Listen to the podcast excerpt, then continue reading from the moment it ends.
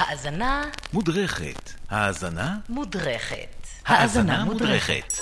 וכן, אה, ברוח המצעדים המחודשים, השיר הבא התמודד במצעד שנות ה-70, אבל לא זכה להיכנס למאה הגדולים, ואפילו לא לשלושים שהיו אחר כך, אה, מה שלבנת אה, עשתה קודם. אני מדבר על שיר ענק, מתוך אלבום ענק, ענק, אחד האלבומים הגדולים אי פעם, שלא קיבל ייצוג כלל וכלל במצעד המחודש של שנות ה-70, אף לא שיר אחד מהאלבום הפנומנלי הזה. Uh, אני מדבר על Dark Side of the Moon של פינק פלויד, והשיר שאנחנו ננתח היום.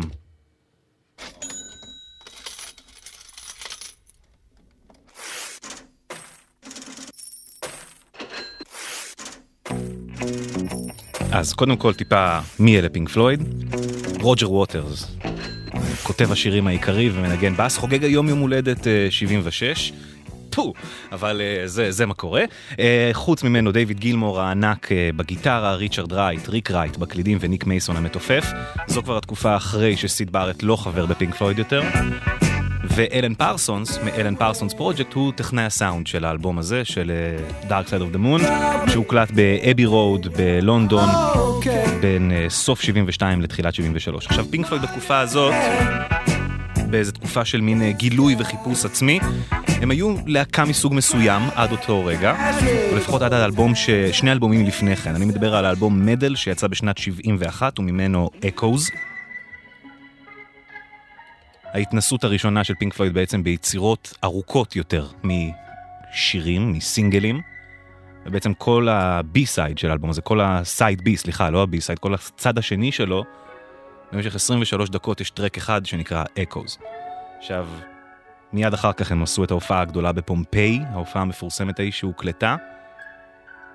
והוציאו עוד אלבום שנקרא Obscured by Clouds, בהם הם אה, ככה ניסו להרחיב את הדבר הזה, ולהיות מסוגלים לייצר יצירות קוהרנטיות, ארוכות, שמתכתבות, מתכתבת בתוך עצמה עם עצמה.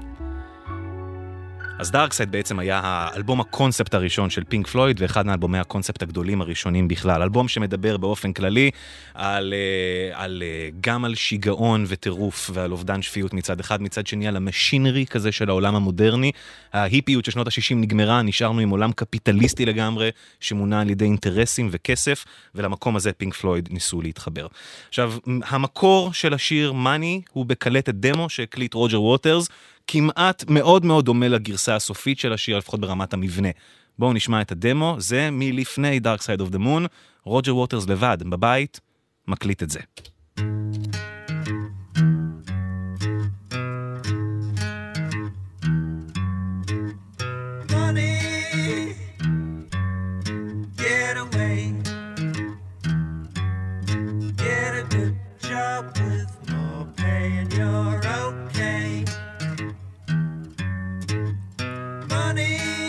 וככה זה נמשך ממש אחד לאחד לרמת השיר המקורי, כמובן אין פה סולו באמצע, כי זה רק הוא וגיטרה, אבל כן יש משהו מאוד מיוחד בסיום של הדמו הזה.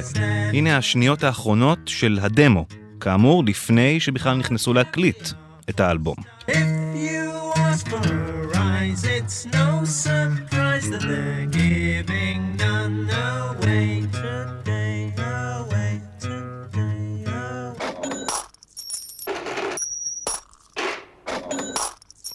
את זה? מה שאחר כך הפך להיות האינטרו של השיר, התחיל במקור בכלל בסוף שלו. וזה סיפור יפה על זה שרוג'ר ווטרס בעצמו הלך והקליט את הצלילים האלה. הסיפור הוא כזה, באולפן הביתי שלו באותו זמן, דלת ליד היה הסטודיו של אשתו, היא הייתה עובדת עם uh, כדרות, היא הייתה מתעסקת בכדרות, והיה לה איזה תוף מתכת גדול שהייתה מערבבת בו את החמר, שכל הזמן היו יוצאים ממנו צלילים כאלה של הדהוד.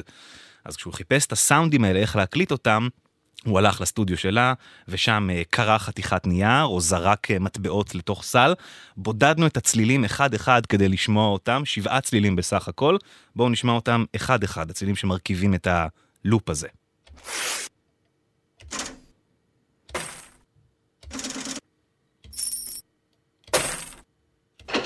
עכשיו, אם אתם שומעים את זה באוטו, באוזניות, שימו לב שזה גם מגיע אחד משמאל, אחד מימין, וזה משתנה.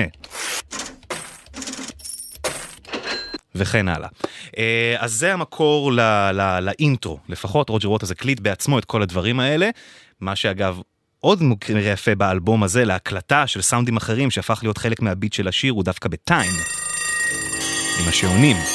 שאלן פרסונס, הטכנאי, הלך לחנויות שעונים סביב האולפן והקליט שעון שעון כדי שיהיה לו עם מה לעבוד. אז, סיימנו לדבר על האינטרו, בואו נדבר על הדבר השני המאוד מעניין בשיר הזה, המקצב המאוד מיוחד שלו. הנה רק הבאס.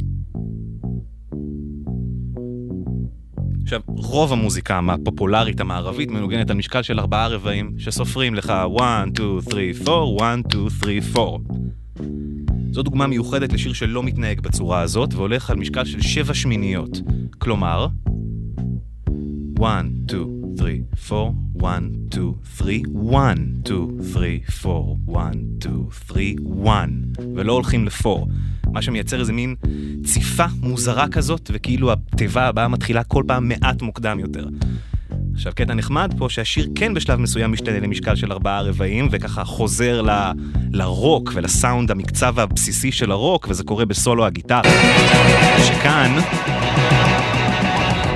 2, 3, 4, 1, 2, 3, 4, 1, 2, 3, 4. דיוויד גילמור, הגיטריסט, בעצמו אומר שהוא פשוט לא כל כך הסתדר עם להקליט סולו על שבע שמיניות, אז הם עשו איזה טריק והצליחו להזיז את העיבוד בחלק הזה לארבעה רבעים כדי שיוכל לנגן עליו את הסולו כמו שצריך. ואם כבר הסולו, ואם כבר דיוויד גילמור, חמישה ערוצים שונים של גיטרות אה, מוסתרים בתוך ה track הזה, בואו נעבור ככה טיפה אחד-אחד כזה, לשמוע כמה סאונדים שונים של גיטרות הולכים בתוך הדבר הזה. אנחנו מתחילים אה, מזה. תראו כמה הגיטרה כאן מלאה בדיליי ובאפקטים בשביל הסולו.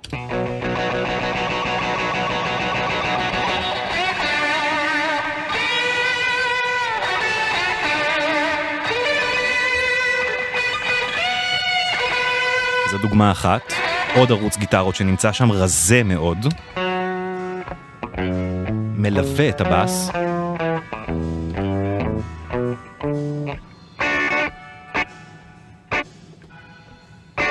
ואם זה לא מספיק, יש עוד גיטרה רזה עוד יותר, שעוברת דרך מגבר קטן עוד יותר. שומעים אותה ברקע? כמה דקה היא.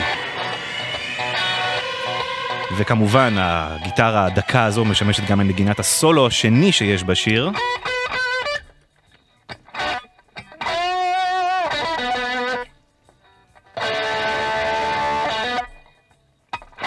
עכשיו אם כל אלה לא מספיקים יש גם עוד גיטרה שם עם טרמולו שעושה כל מיני ככה השיר זה גם גילמור כל הגיטרות האלה אגב מנוגנות מנוגנות עם הסטראט השחורה שלו שנמכרה ממש אה, השנה בכמה זה מיליוני דולרים. עכשיו עוד ערוץ סאונדים יפה שמוסתר כאן בתוך הדבר הזה זה הקלידים של ריק רייט שעשה כאן איזה טריק מעניין ומנגן עליהם עם פדל וואה-וואה של גיטרה. עכשיו וואה-וואה זה הפדל שעושה כשמו כן הוא. ווא ווא ווא אז uh, הוא לקח את הפדל של הגיטרה של גילמור, חיבר לפסנתר שלו, ככה זה נשמע, תשמעו גם את הרגע שבו זה מתחלף מהרגיל לאם האפקט.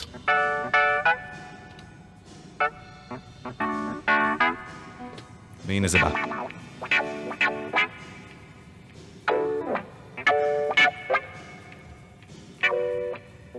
תמיד חשבתי שזה גיטרות, אה, מרענן לדעת שמדובר בקלידים.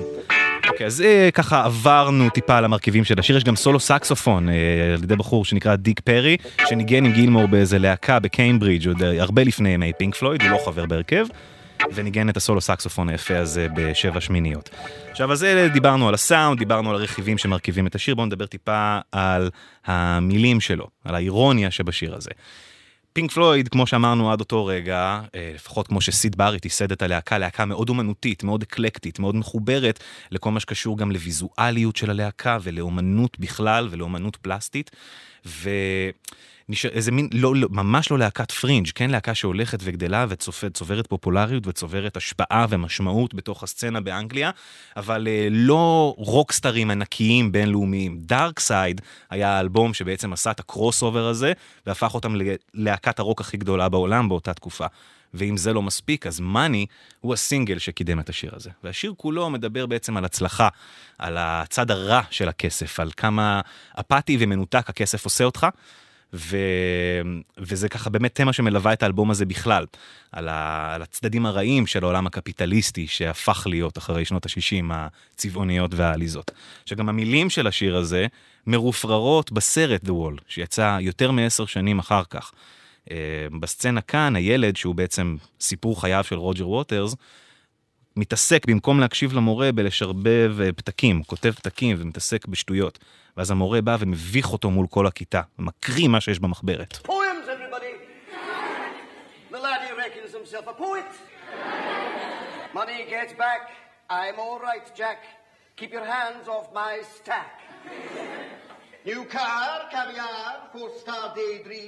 Think I'll buy me a football team. Absolute rubbish, laddie.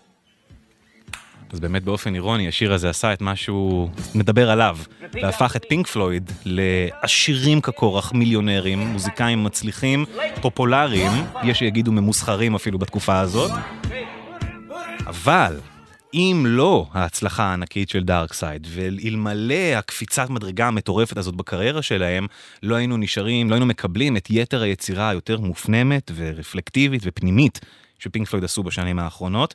בואו ניתן הכי טוב ל- לריק רייט ולדיוויד גילמור בעצמם לספר על אה, איך מתמודדים עם כזאת הצלחה ומה מה נשאר אחר כך. We were now a big rock and roll band playing in stadiums.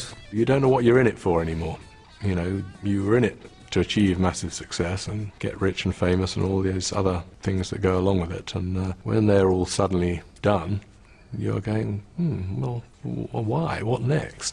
I mean, that obviously informed what turned out to be the next album quite deeply. Wish you were here. Because we weren't, most of us, most of the time. אז אה, איזה יופי. גם, אה, תראו איזו הסתכלות יפה, שגם הבלגן והבלבול והרע הוא הזדמנות אה, טובה עוד יותר לנבור פנימה ולחפש את הטוב. מתוך Dark Side of the Moon. פינק פלויד. מאני.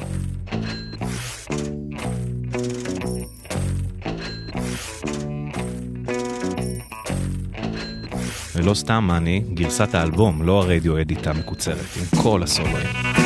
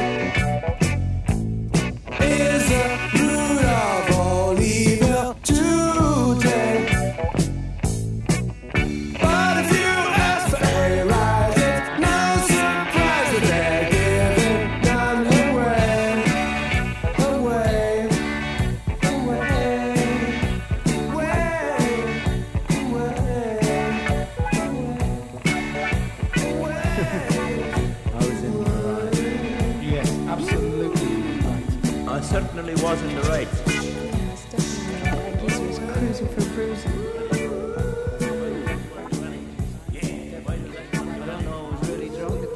פינק פלויד, מאני, מתוך אה, Dark Side of the Moon. כאמור, היום אה, לרוג'ר ווטרס, שיום הולדת. נאחל לו מעט מתנות.